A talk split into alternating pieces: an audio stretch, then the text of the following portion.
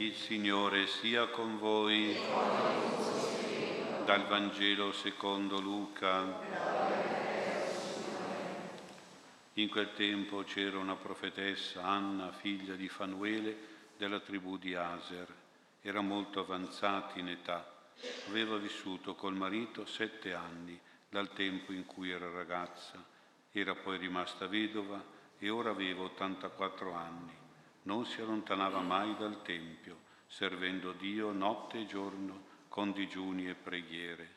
Sopraggiunto in quel momento, si mise anche lei a lodare Dio e parlava del bambino a quanti aspettavano la redenzione di Gerusalemme. Quando ebbero tutto compiuto, secondo la legge del Signore, fecero ritorno in Galilea, nella loro città di Nazareth.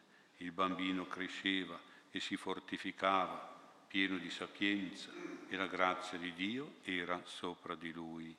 Parola del Signore.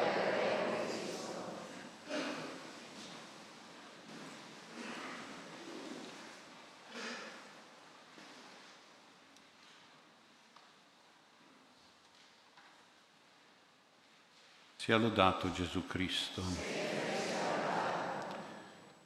Siamo giunti al termine di questo anno chiamato anno vecchio 2019 e all'inizio dell'anno nuovo 2020. Ma questo anno non è il nostro anno nel senso di cristiani come cristiani, non è l'anno liturgico, non è l'anno religioso, è l'anno civile, è l'anno sociale, è l'anno del mondo, direbbe l'Evangelista Giovanni. E il nostro anno per il fatto che siamo nel mondo, ma noi non siamo del mondo, dice Gesù.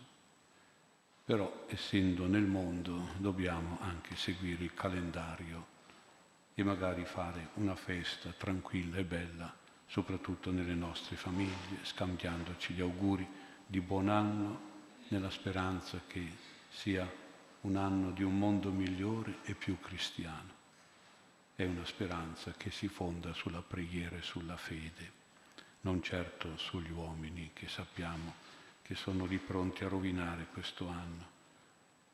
Ma noi vogliamo restare persone che non sono del mondo descritto da Giovanni, dove domina la superbia, l'orgoglio, l'ira, la prepotenza, dove comanda l'egoismo, l'avidità, la grettezza, l'avarizia tutte cose che sono del maligno e che si scatenano anche purtroppo in queste feste mondane da fine anno con peccati e vizi che però mi sembra siano sempre un po' al di fuori della famiglia e delle nostre famiglie.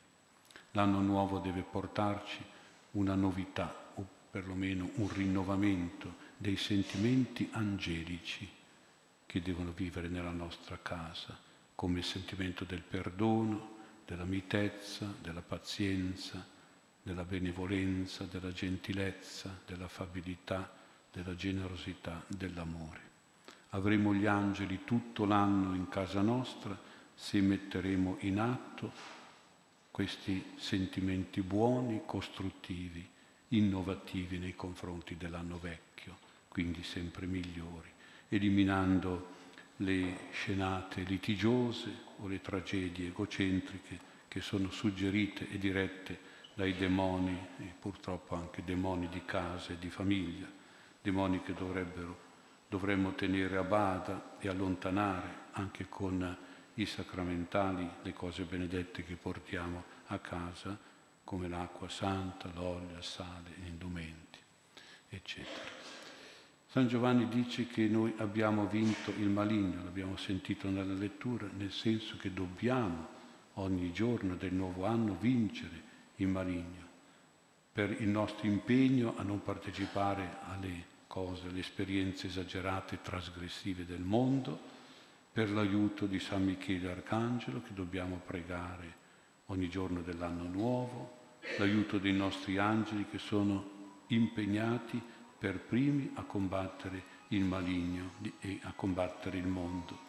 Noi come cristiani non cambiamo anno, siamo già nell'anno nostro e l'anno del Signore. Questo è il compleanno natalizio di Gesù che festeggeremo anche con una bella messa del primo dell'anno civile, ma dentro l'anno del Signore che già stiamo celebrando, è l'anno della liturgia iniziato con l'Avvento, continuato nel tempo natalizio e poi verranno anche gli altri tempi. Questo è il nostro anno, segnato proprio dei tempi liturgici. È l'anno della Chiesa che si vive nelle parrocchie, soprattutto si vive in famiglia, rinnovando il nostro essere dei buoni cristiani, prima di tutto in casa nostra, in famiglia.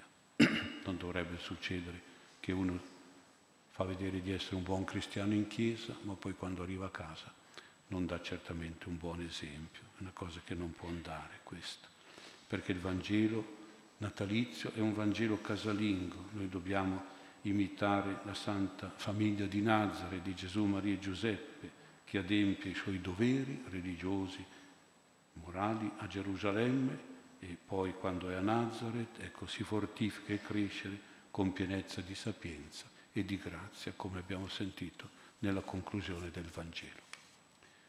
Anche il Vangelo di questa sera offre uno spunto, direi, coniugale per la vicenda la persona di Anna, la profetessa. Di lei si dice che ha vissuto col marito sette anni. Ora noi sappiamo che i numeri nella Bibbia sono simbolici. Sette è il simbolo della completezza, della perfezione anche dell'eccellenza, dell'idealità.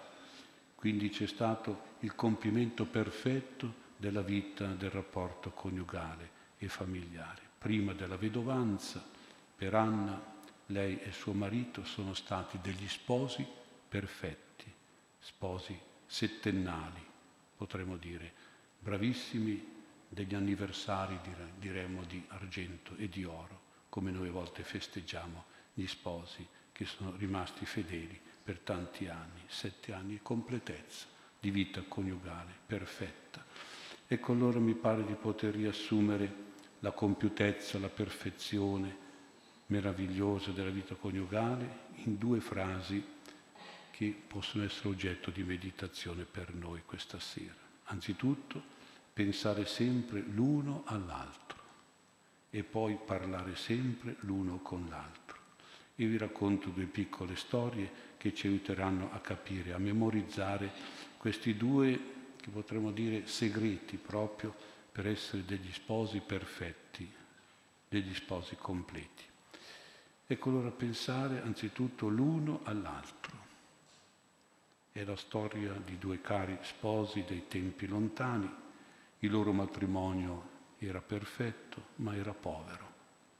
Lei la sposa cuciva alle soglie della sua casa e tutti i passanti erano ammirati della bellezza dei suoi lunghi capelli. Erano neri, fini, luccicanti, capelli da fiaba, di cui essere orgogliosi e invidiati. Lui vendeva, lo sposo, un po' di frutta al mercato, seduto sotto un albero ad aspettare i clienti, con la pipa in bocca ma una pipa spenta, perché senza soldi per comprare un pizzico di tabacco. Si avvicinava la data, l'anniversario del loro matrimonio ed entrambi in cuor loro pensavano, ecco, pensavano a cosa poter regalare l'uno all'altro e con quali soldi regalare, fare un regalo. A lei venne l'idea di tagliare e di vendere i suoi bellissimi capelli per comprare un po' di tabacco per la pipa del marito. Dopo aver tagliato i capelli con un brivido di paura, gli è tornato il sorriso. Ha venduto i capelli, ha comprato un po' di tabacco pregiato per il marito. La sera è tornato il marito, cantando felice, portava nelle mani un dono, un pacchetto con dei pettini per i bellissimi capelli di sua moglie pettini comperati dopo aver venduto la sua pipa. Una storia semplice, ma ricca di amore vero, quell'amore che è fondato sul pensare all'altro, sul pensiero l'uno per l'altro, il pensiero di ciò che all'altro può aver bisogno, ciò che l'altro può desiderare, può amare, gli può far piacere. Troppo spesso purtroppo nella vita coniugale si è chiusi nel pensare a se stessi soltanto. Troppo spesso si guarda i propri gusti, i propri interessi invece che a quelli dell'altro. Nell'amore vero il proprio marito e la propria moglie sono al centro del pensiero, sono al di sopra di tutti i pensieri. Si va al di là del pensare a se stessi fino a rinunciare ai propri desideri, fino a sacrificare i propri piaceri, i propri capelli o la propria pipa per andare incontro ai desideri e ai piaceri dell'altro, alle aspettative e ai bisogni dell'uno e dell'altro. Ecco, così sono gli angeli, vedete, così ci insegnano gli angeli. Essi non pensano mai a se stessi, ma sempre e solo pensano a Dio e pensano a noi. La loro natura, la loro missione è quella di pensare e quindi di provvedere sempre all'altro che con la maiuscola che è in cielo, Dio, e agli altri con la minuscola che siamo noi qui sulla terra. Li dobbiamo pregare i nostri angeli perché davvero ci ricordino e ci aiutino a vivere questo vero e grande amore che è basato proprio sul pensare sempre l'uno per l'altro. E poi il secondo esempio, parlare sempre l'uno con l'altro. C'erano due bellissime sorelle in un paese lontano. Una sorella andò sposa a un ricco nobile che aveva una grande villa con tante stanze e quindi era facile in quelle stanze perdersi, isolarsi, chiudersi. E la seconda sorella andò sposa invece a un povero mercante che viveva in una sola stanza, un semplice monolocale. Gioco forza era stare l'uno con l'altro, vivere vicini l'uno all'altro. Col passare del tempo, la prima sorella, quella sposa del ricco, divenne triste, depressa, magra, sciupata, malata. La seconda sorella, quella del povero, invece era sempre bella, serena, solare, allegra, sana. Allora il ricco chiese informazioni al povero come fai tu? E la risposta arrivò un po' da capire, un po' da interpretare. Semplice, ha risposto il povero mercante, io la nutro di lingua. E così il ricco pensò a una dieta per la moglie a base di lingua di bue, ma naturalmente non ci fu nessun miglioramento.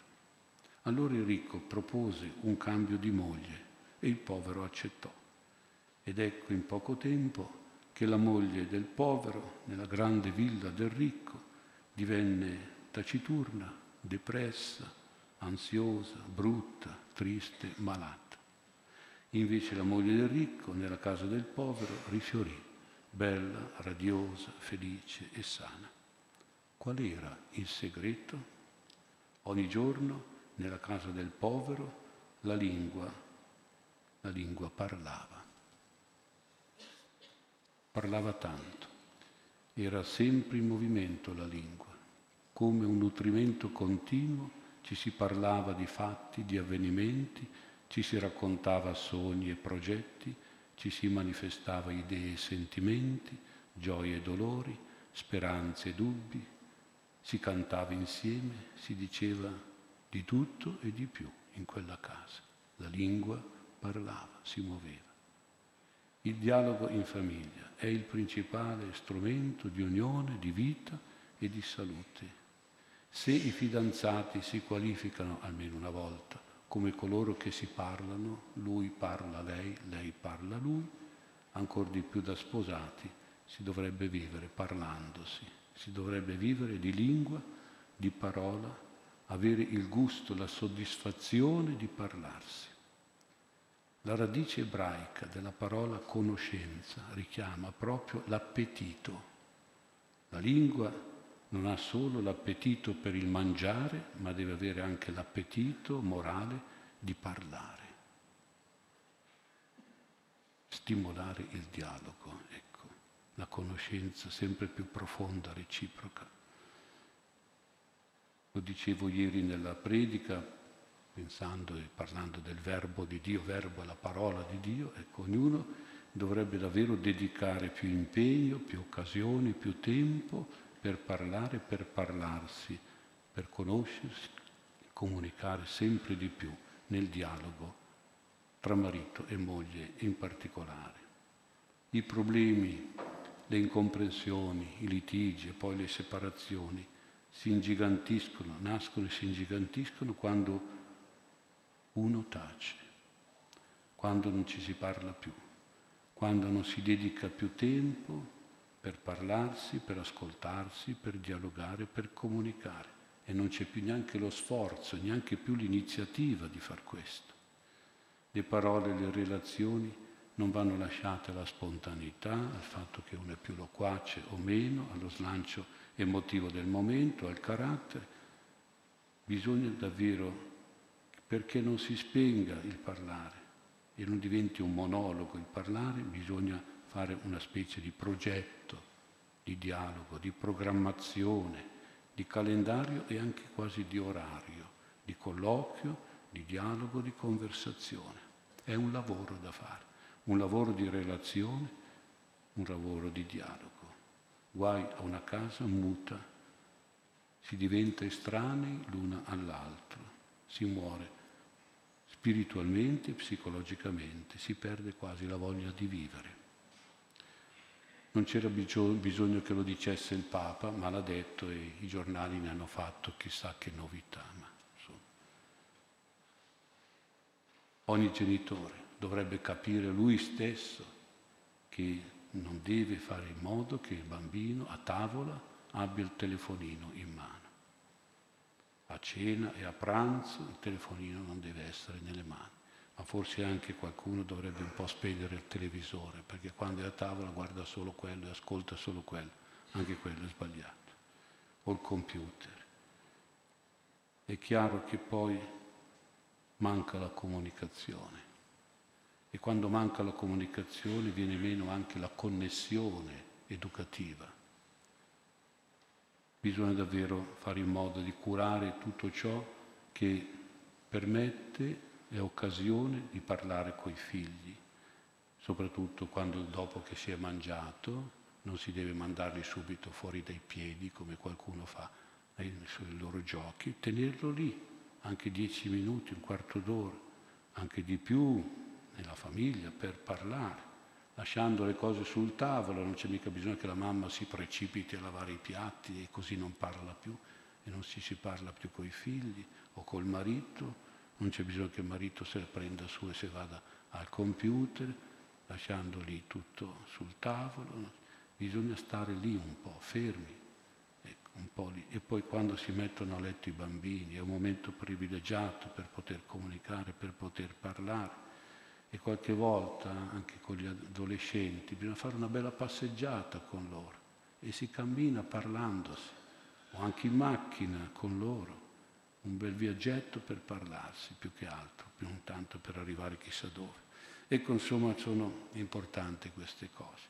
Diamo la precedenza alle cose da dire, non alle cose da fare, perché se diamo la precedenza alle cose da fare, le cose da dire si, non ci sono più, non c'è più tempo. Guai se un genitore dice al bambino non ho tempo, dopo dopo, eccetera, eccetera, ho altro da fare, non mi importunare. Attenzione anche su questo, lo dice comunque il Papa, ma lo direbbe qualunque persona che ragiona un pochino dal punto di vista educativo con i propri figli. Diamo la precedenza alle cose da dire che a quelle da fare. I nostri angeli sono annunciatori. Se noi pensiamo Parliamo a loro con fiducia, con costanza, presto impariamo a sentirli, a entrare in dialogo con loro e questo dialogo con gli angeli che ci portano la parola di Dio, il verbo di Dio, ci aiuterà anche nella comunicazione in famiglia, nel dialogo dentro le nostre famiglie, tra marito e moglie, tra genitori e figli, tra fratelli e sorelle.